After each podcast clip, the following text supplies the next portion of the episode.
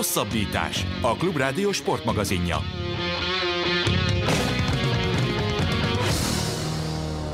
Köszönjük a kedves hallgatókat! A Hosszabbítás magazin hallják Rév Dániel és Farkas Völgyi Gábor a mikrofonnál. Két témával készültünk a mai estére.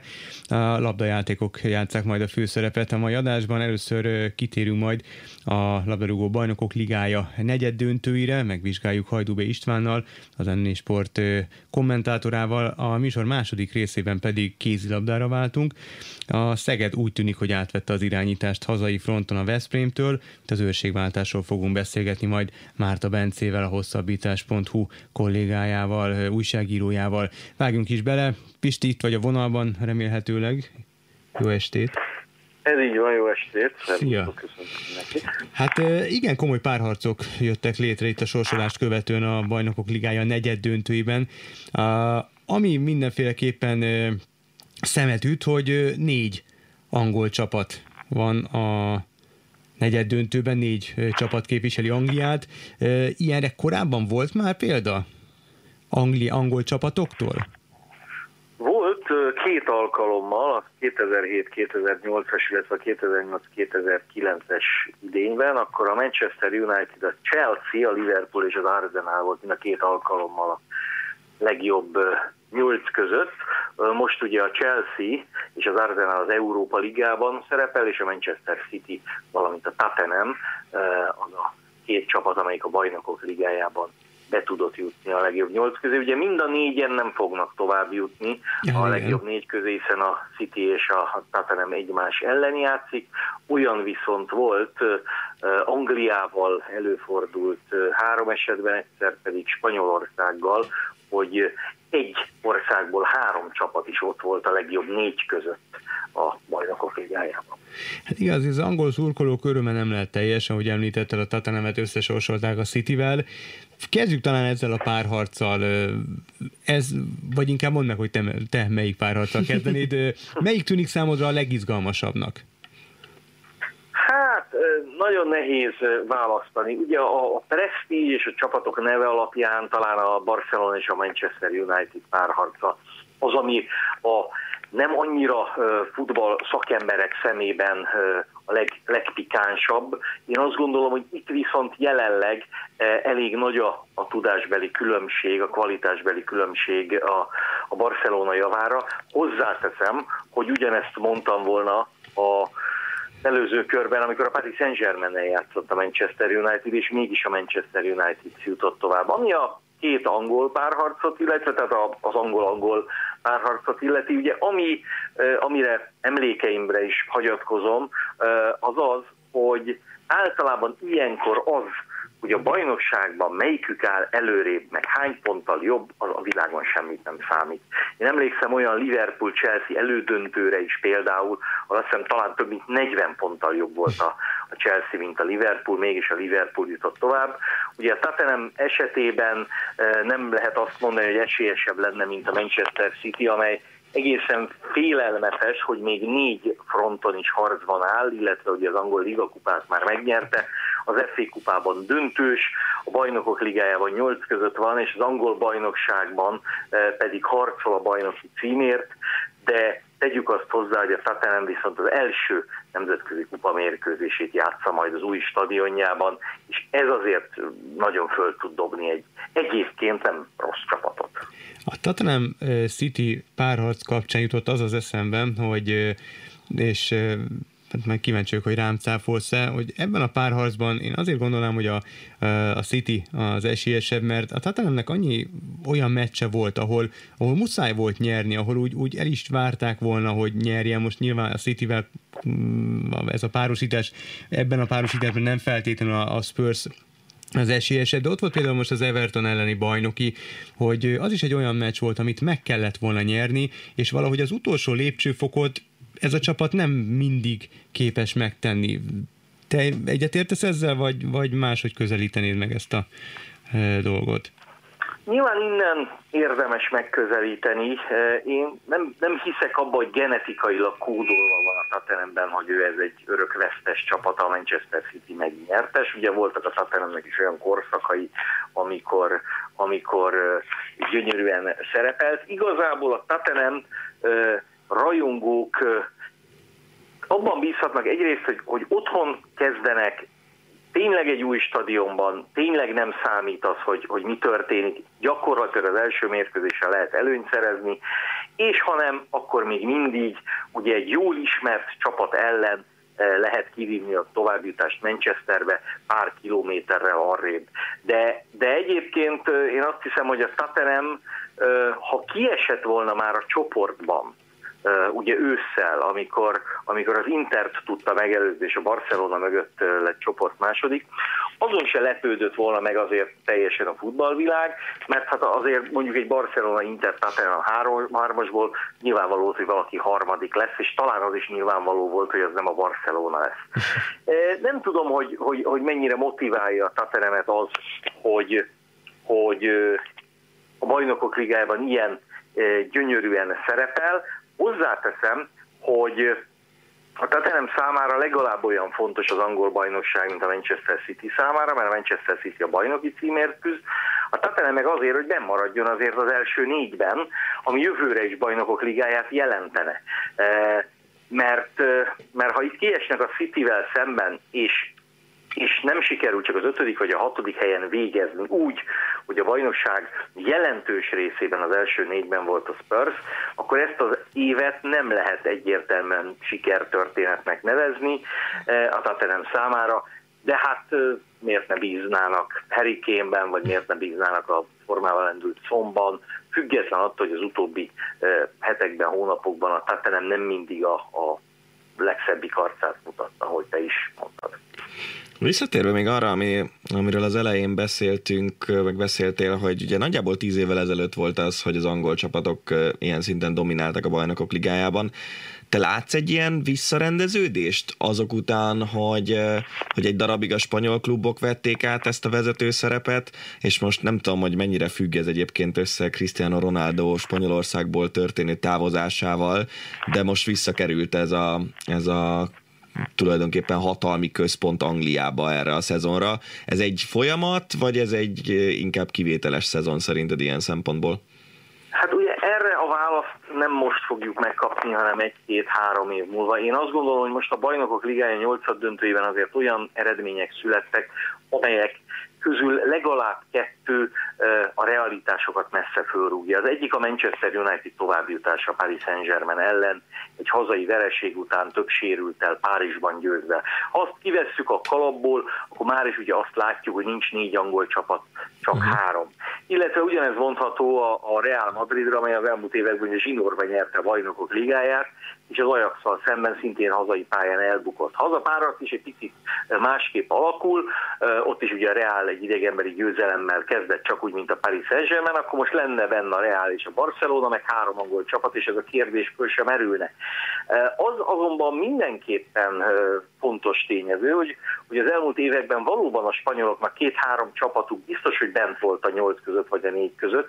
Tehát az, hogy az egyik döntős spanyol lesz, az, az hosszú évekre visszamenőleg ugye nyilvánvaló volt, hiszen a Real Madrid előtt nyert a Barcelona is, hogy más nem mondjak mondjuk 2006-ban, 2009-ben, 2011-ben bajnokok ligáját, és ugye a Real Madridnak is volt nagy sorozata, és az Atletico Madrid is játszott döntőt. Ha kiszélesítem a kört, akkor ugye azt látjuk, hogy, hogy az a hat angol csapat, amelyet most már Big Six-nek neveznek, tehát a Premier League-ben az első hat, amely nagyon-nagyon elhúzott az összes többitől, mindegyik versenyben van, hiszen az Arsenal és a Chelsea, amely nem indult a bajnokok ligájában, is ott van az Európa Ligában a legjobb nyolc között, és ugye azt se felejtsük el, hogy az Európa Liga győztese jövőre a bajnokok ligájában uh-huh. indulhat, méghozzá akár úgy is, mivel egy nemzetből csak négy csapat indulhat a, a BL-ben, hogy ezzel akár az angol bajnoki negyediket is leszoríthatja. Tehát én azt hiszem, hogy, hogy Angliában azért rengeteg pénz van, rengeteg szaktudás van, a bajnokságban előbb-utóbb várható volt, hogy az angolok nagyot fognak dobni. Az a nagy kérdés, hogy vajon, vajon a tavalyi Liverpooli döntőzés után idén be tud-e jutni angol csapat a fináléba. illetőleg ugye volt két olyan csapata a szezon előtt, a Paris Saint-Germain, a Manchester City, amely évek óta rengeteg pénzt pumpál a, a csapatba, gyakorlatilag a gazdasági törvényszerűségeket messze felülírva, előbb-utóbb ezeknek a csapatoknak bent kell lenniük a, a legjobb négy között, tehát én azt hiszem, hogy a Manchester City-nek ez, ez létkérdés, és nagyon kínos lenne, ha egy bajnokságban azért 20 ponttal mögötte lévő Tottenham ellen bukna el végül Guardiola csapata. Ugyanebben a viszonylatban, hogyha a német labdarúgás vizsgáljuk meg, akkor ott viszont egy hanyatlást fedezhetünk fel, nem? Hiszen már a Bayern München sem tudott bejutni a legjobb nyolc közé.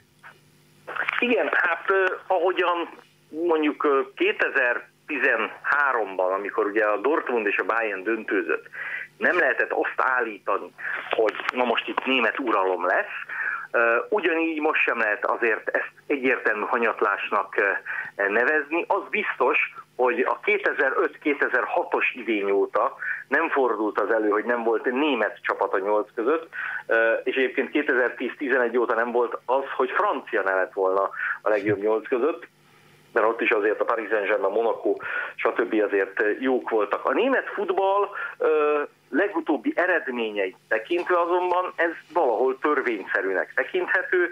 Gondoljunk egy gyakra világbajnoki szereplésre, gondoljunk egy nemzetek ligájából való kiesésre, tehát az első osztályból való kiesésre, de ettől, és, és az ászlós hajó Bayern München búcsújára, méghozzá egy olyan párharc van a Liverpool ellen, ahol Érdekes módon, amíg a, a rombolás része ment a dolognak, ugye Liverpoolban egy gól nélküli döntetlen, azt még a Bayern megoldotta, de ha megnézzük azokat, hogy a tényezőket, amelyek a Bayern München csapatát előrébb viszik, mondjuk ezeket személyekre mondva, akkor, akkor azt látjuk, hogy a csapat jelentős része, azt hiszem talán négy vagy öt játékos játszott a 2013-as bajnokok ligája döntőjében, plusz még kettő, ugye Hummels és Lewandowski akkor éppen még a Dortmundban, tehát gyakorlatilag a Bayern ugyanazzal a csapattal, vagy ugyanazokkal a húzó emberekkel próbált a bajnokok ligájában versenyképes maradni,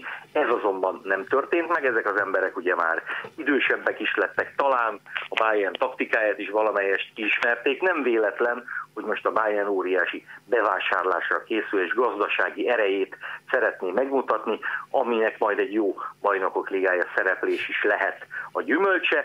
Hozzáteszem, hogy a német csapatok közül még a Dortmund az, amelyik a bajnokok ligájában nem csupán részsikert tudott aratni, hiszen mindig azért a német együttesek közül van egy-kettő, aki a csoportkört sem eh, éri túl. Most ugye például a Hoffenheim ugye több mint 10 gólt rúgott ősszel, de egyetlen győzelmet sem tudott aratni, és hát a Borussia Dortmund is végül is a kieséses szakaszban csúnyán elvérzett.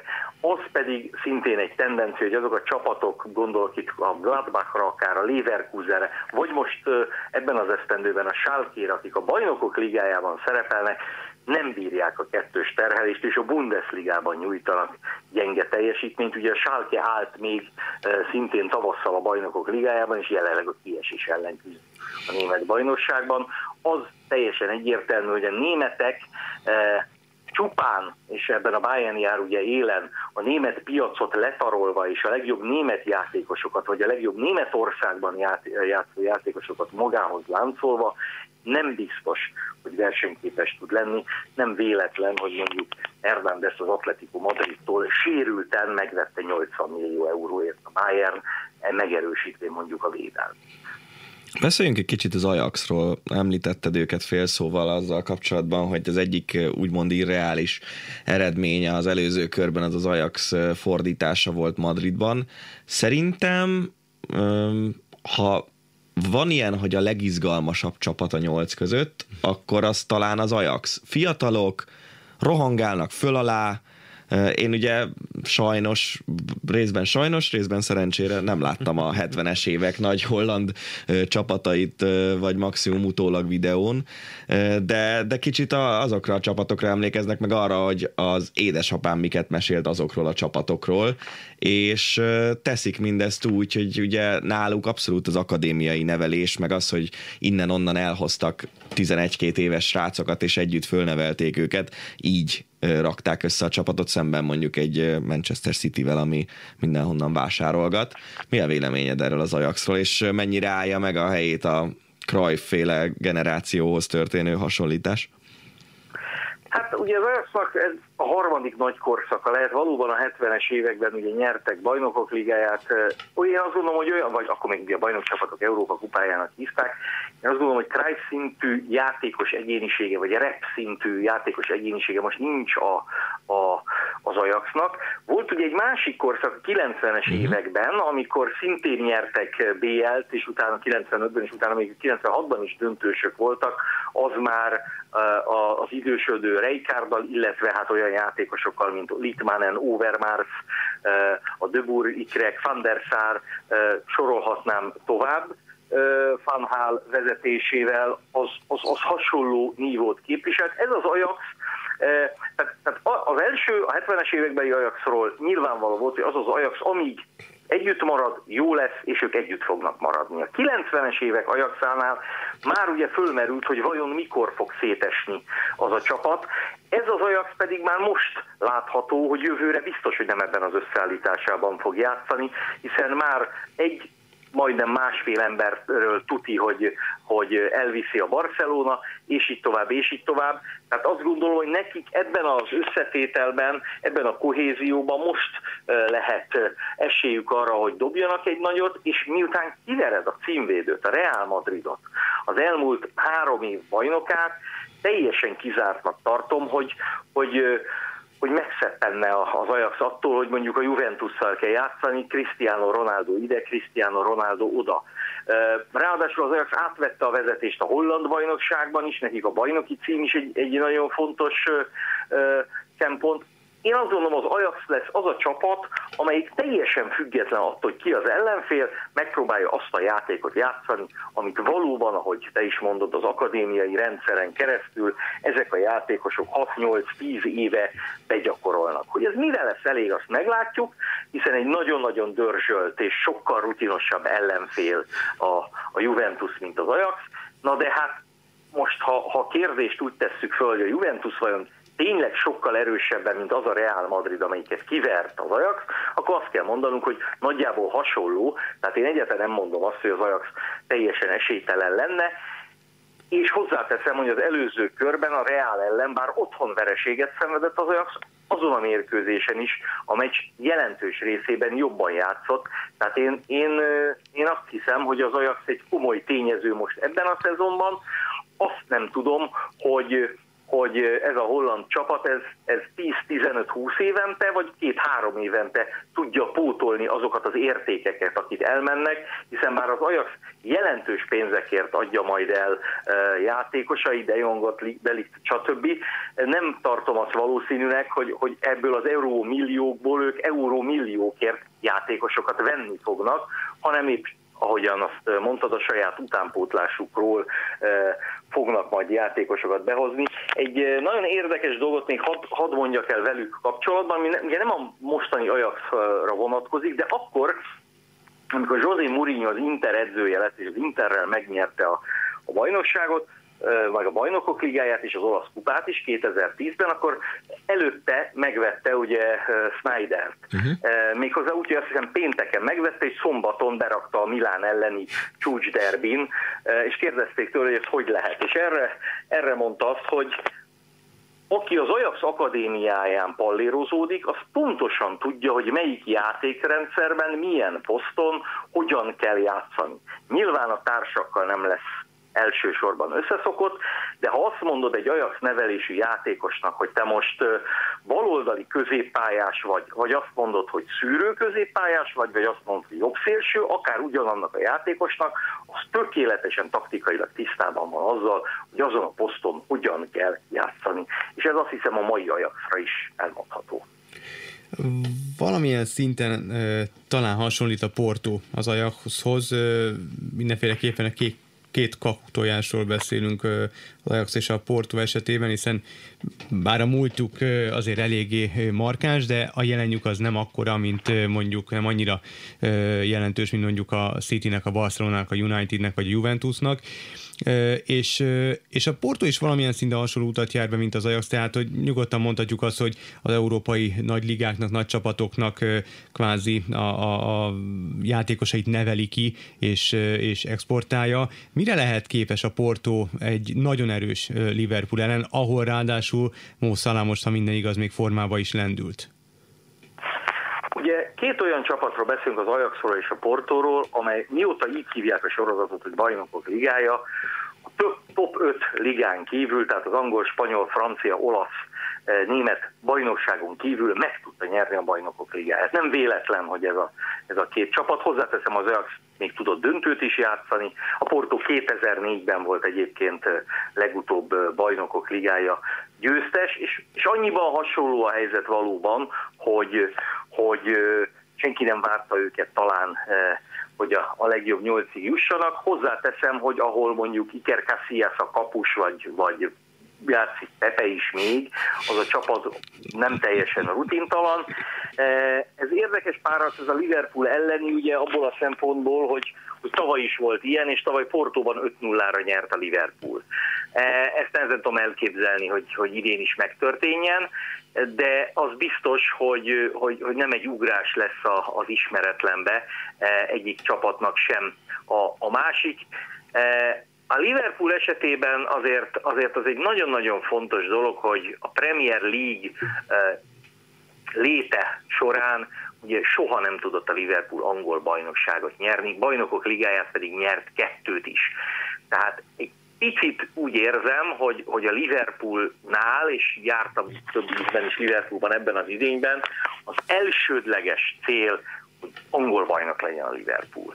Nem mondom, hogy a bajnokok ligáját azt föladják, mert miért tennék, hiszen eleve a Portónál ugye, ugye jobb a, a Liverpool, ráadásul története során, amikor ez a két csapat találkozott, ugye egyszer egy negyed döntőben, még az UEFA kupában a 2000-es években a Porto jutott tovább, aztán volt BL csoportkörük, ahol 6 pontból négyet szerzett a Liverpool, bocsánat, először is a Liverpool jutott tovább, tehát azt akarom az egészből kihozni, hogy a Liverpool, a Porto játéka mindig fek, feküdt az elmúlt 15-20 évben, amikor csak játszottak. Én azt hiszem, hogy a Porto szorosabb fogja tenni a, a párharcot, mint tavaly volt. Ugye tavaly összesen az a, az, az 5 0 összesítés az megmaradt a, a végéig, az az 5-0, amivel a Liverpool nyert Portóban. Most szerintem kisebb lesz a különbség, de ezt a párharcot tartom olyannak, ahol, ahol nehezen tudom elképzelni, hogy két mérkőzés után ne a, a, az esélyesebb csapat nevezetesen a Liverpool jossan tovább.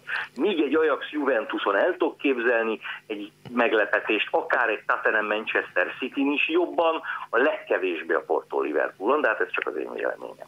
Legyen egy játék még itt a beszélgetés végén. Választhatsz, de csak egy meccset erről a hétről, és egyet a jövő heti visszavágók közül, melyiket választanád és miért? A többit nem nézheted meg, csak azt az egyet. Hát, én abból a szempontból szerencsés helyzetben vagyok, hogy mind a két alkalommal ugyanazt a párharcot fogom látni, tehát a Manchester United és a Barcelona meccsét. Az első alkalommal ezt is választanám. Uh-huh. Uh, a Barcelonát tartom én a bajnokok ligája legnagyobb esélyesének, a Manchester United pedig azért, azért mégiscsak feltámadt koraiból. Én azt gondolom, hogy, hogy a Manchester United-Barcelona párharcban uh, nem biztos, hogy a, hogy a visszavágó az izgalmakat ígér, az első mérkőzés mindenképpen. Tehát én, én az első körből ezt választom, vagy választanám. Hát nyilván a második esetben azt, azt megvárnám, hogy mik az első mérkőzések, de mivel most könnyű. kérdezed, én a, én, a, én a második párharcból a hát akkor, akkor a Juventus aja. Uh-huh, uh-huh. Jól van. Pisti, lejárt az időnk, sajnos. Nagyon szépen köszönjük, hogy ezúttal is rendelkezésünkre álltál, és és, és elemezted számunkra és a hallgatók számára a Bajnokok Ligája negyed döntőt. Jó szórakozás és jó munkát kívánunk majd a Manchester United Barcelona derbihez. És Jövő héten nyilván ki fog derülni, hogy miben nem volt igaz aki, aki És szabadon fogunk fogni, és még, még remélhetőleg beszélgethetünk majd. A, ez a BL szezon, ez nem arról szól, hogy érvényesül a papírforma. Remélem, hogy még lesz alkalmunk arra, hogy kivesézzük a többit. Köszönöm szépen. Mi köszönjük.